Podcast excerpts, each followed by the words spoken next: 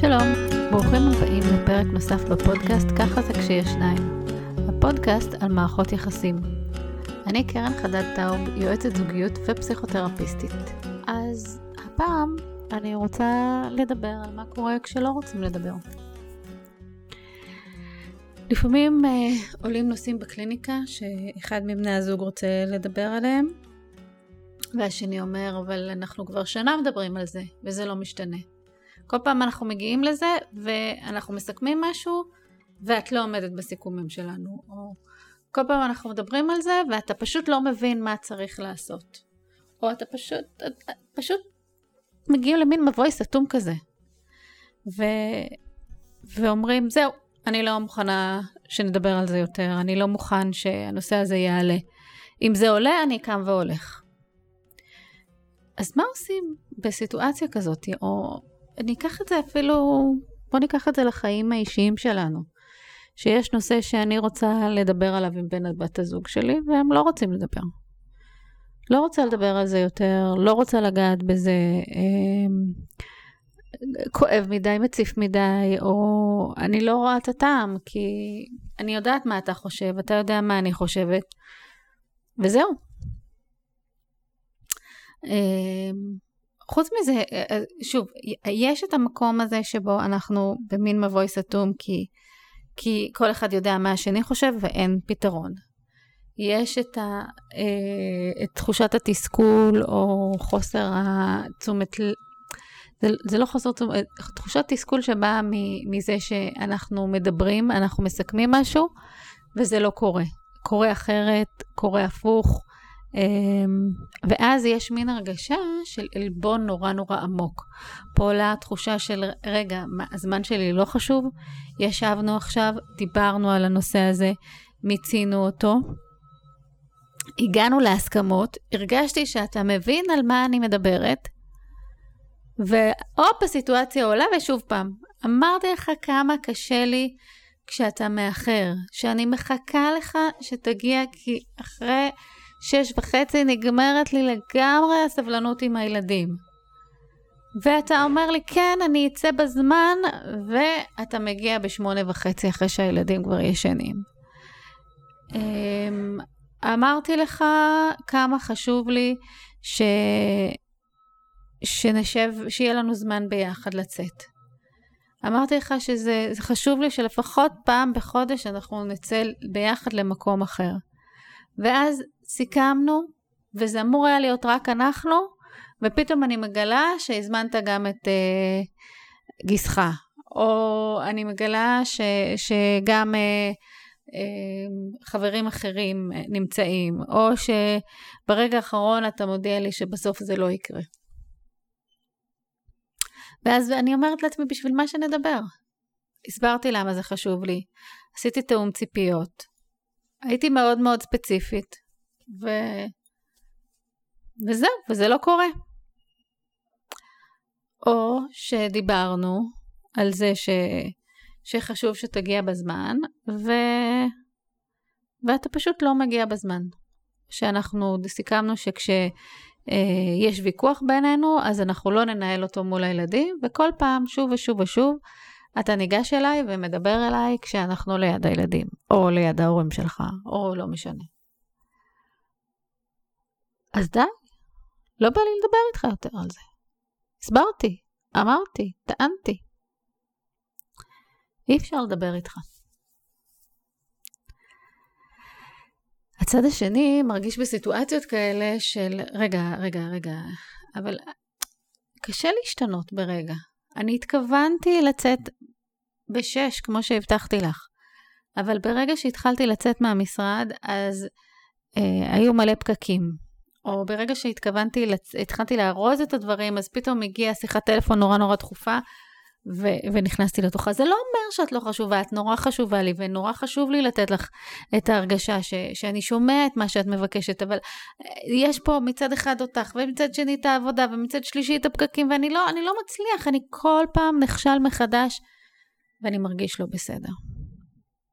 אז אני מרגיש לא בסדר, ואת אומרת לי שאני לא בסדר, וזה מזכיר לי את כל הפעמים בעבר שאמרו לי שאני לא בסדר, אז אני אהיה לא בסדר. אין לי מה להגיד, אין לי איך להצדיק את עצמי. הכל נשמע בעינייך כתירוצים. אז אין.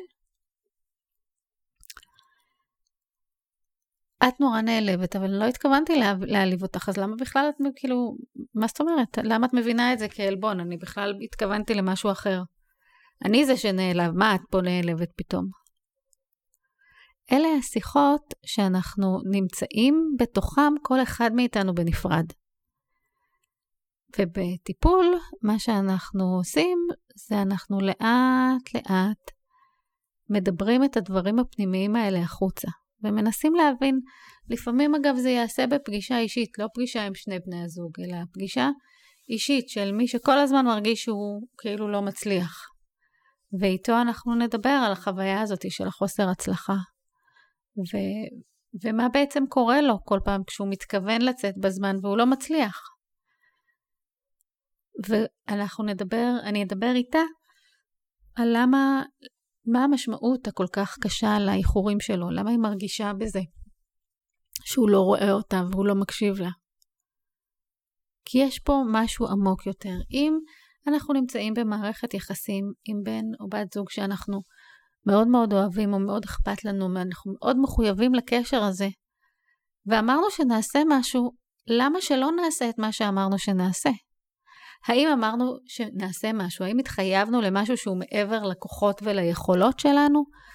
אה, למשל, אה, אני אמרתי שאני אני אבשל את ארוחת הערב לבד, ואין לי בכלל ידע בבישול. או אני אבשל את ארוחת הערב לבד, אבל יש לי קושי אדיר בהתארגנות. יש לי הפרעת קשב שבאה לידי ביטוי בקושי בהתארגנות. זאת אומרת שאם ארוחת הערב אמורה להיות מוכנה בשמונה, אני לא יודעת באיזה שעה אני אמורה להתחיל לבשל. אני לא יודעת באיזה שעה אני אמורה להתחיל לתכנן את הארוחה. אני לא יודעת באיזה שעה אני צריכה שם לבדוק אם, אם כל מה ש... המוצרים שאני צריכה, אם הם נמצאים בבית או אני צריכה לצאת לקנות, כמה זמן ייקח לי לצאת לקנות? אין לי מושג איך לעשות את זה. אז ברור שיש סיכוי מאוד מאוד גבוה שאני בחמישה לשמונה אתחיל לבשל. ובינתיים את תצאי מהכלים. כי את תגידי שוב פעם ארוחת הערב לא תהיה מוכנה בזמן, ושוב פעם אנחנו נצטרך למצוא פתרון. אז למה שאני לא אעשה את זה בעצמי? למה אני סומכת עליה שהיא תעשה את זה? זאת הדינמיקה במצבים שבהם אני התחייבתי לעשות משהו, שאני לא יודעת איך לעשות אותו. ואז אני שוב פעם מאכזבת, וזו חוויה שאני מכירה. כי אם יש לי הפרעת קשב, סביר להניח שאני, ככה מסתכלים עליי. לכן יש כל כך הרבה עומק בסיטואציה יומיומית.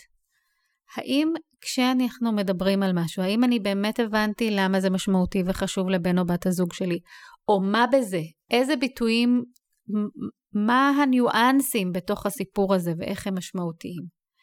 Uh, האם ההמלצה, הסיכום או הבקשה זה משהו שבן או בת הזוג יוכלו לעמוד בהם? האם אני מספיק ברורה בבקשה שלי? האם אני מספיק הבנתי את מה שביקשו ממני? ואז כמה גרייס יש לנו לנסות ולטעות? כמה מרחב תמרון יש במצב שבו את או אתה מבקשים ממני משהו אמרתי שאני אעשה, אבל התגובה האוטומטית שקופצת היא עדיין התגובה הישנה. כמה מרחב טעות יש לי בתוך הסיטואציה, וכמה מקום יש לנו לחזור ולדבר על זה אחר כך. אז אם אנחנו מדברים על סיטואציות שבהן אנחנו כבר לא, לא רוצים לדבר, בדרך כלל זה אומר, כזה באנגלית אומרים I'm done talking, סיימתי לדבר על זה, אני לא מוכנה לחזור לנושא הזה יותר. הרבה... אנחנו נצטרך להבין למה. למה סיימתי לדבר? האם דיברתי מספיק פעמים ואני מרגישה שמספיק פעמים נתתי לזה הזדמנות ואתה פשוט לא מבין? ואז אני מרגישה ש... שלא אכפת לך ממני. אז אולי אנחנו נדבר על למה, למה זאת החוויה שעוברת ומתי היא עוברת. או שאם uh, אני סיימתי לדבר כי כל פעם אנחנו מסכמים ואתה שוכח את מה שסיכמנו, אז אנחנו נבדוק למה אתה שוכח ומה יעזור לך לזכור. Um, אם אנחנו לא מדברים על זה יותר כי אנחנו אף פעם לא מגיעים להסכמה כי הפערים בינינו כל כך גדולים, זו עוד דרך לחשוב על זה. Uh, ולכן יש פה המון המון נתיבים שבהם, בעיקר בטיפול, אנחנו נוכל לדבר על לא לדבר, או על למה אנחנו לא מדברים על נושאים מסוימים. אמ, ולכן להגיד, אה, נמאס לי, אני לא מוכנה לדבר יותר, זו יכולה להיות נקודת פתיחה מאוד טובה לשיחה, או נקודת פתיחה מאוד טובה לטיפול. אבל מה שחשוב זה לכבד את הבקשה של בן או בת הזוג. זאת אומרת שאם בן או בת הזוג באים ואומרים לי, אני לא מוכן לדבר על זה, אז אני אגיד, אני, אני שומעת שאתה לא מוכן לדבר, האם אני יכולה לשאול אותך כמה שאלות על זה? לא, לא על הנושא עצמו, אלא על הרצון הזה, על המשמעות של הרצון הזה שלך. אני מכבדת את זה שאתה לא רוצה לדבר על האיחורים. אבל בוא נדבר שנייה על, על למה, מה גורם לך לא לרצות לדבר? ופה אנחנו יכולים לפתוח שיח ולייצר אינטימיות ממקום אחר לגמרי, שאולי אחר כך יוביל ליכולת שלנו לדבר על האיחורים, אבל בכל מקרה הוא יוביל אותנו להעמקה של הקשר בינינו. בטיפול אנחנו כמובן נוכל להיכנס אה, בצורה אחרת לדברים האלה ולעומקים אחרים, אבל השלב הראשון הוא יצירת הקשר והתקשורת ביניכם. תודה שהאזנתם לפרק שמדבר על לא לדבר, ומתי שלא רוצים לדבר. אני קרן חדד טאוב, יועצת זוגיות ופסיכותרפיסטית. יש לי קליניקה בהר אדר ובאונליין, בזום. אה, אם אתם רוצים לפנות אליי או לעקוב אחריי, אתם יכולים לעשות את זה ברשתות החברתיות. יש uh, בפייסבוק ייעוץ זוגי קרן חדד טאוב, uh, באנגלית קרן חדד טאוב, באינסטגרם, ביוטיוב ובטיק טוק. אמ, יש גם המון מידע באתר שלי www.קרנאור.info, שם גם תוכלו למצוא אה, קורס אה, מוקלט שאתם יכולים לרכוש, שבו יהיו לכם עוד כלים להעמקה לגבי הזוגיות שלכם. אה, תרצו לפנות אליי כי יש משהו לא, שלא היה מובן בפרק הזה, כתבו לי. יש נושא שטרם התייחסתי אליו, כתבו לי. נהניתם מהפרק? תקשיבו לו שוב עם בן או בת הזוג.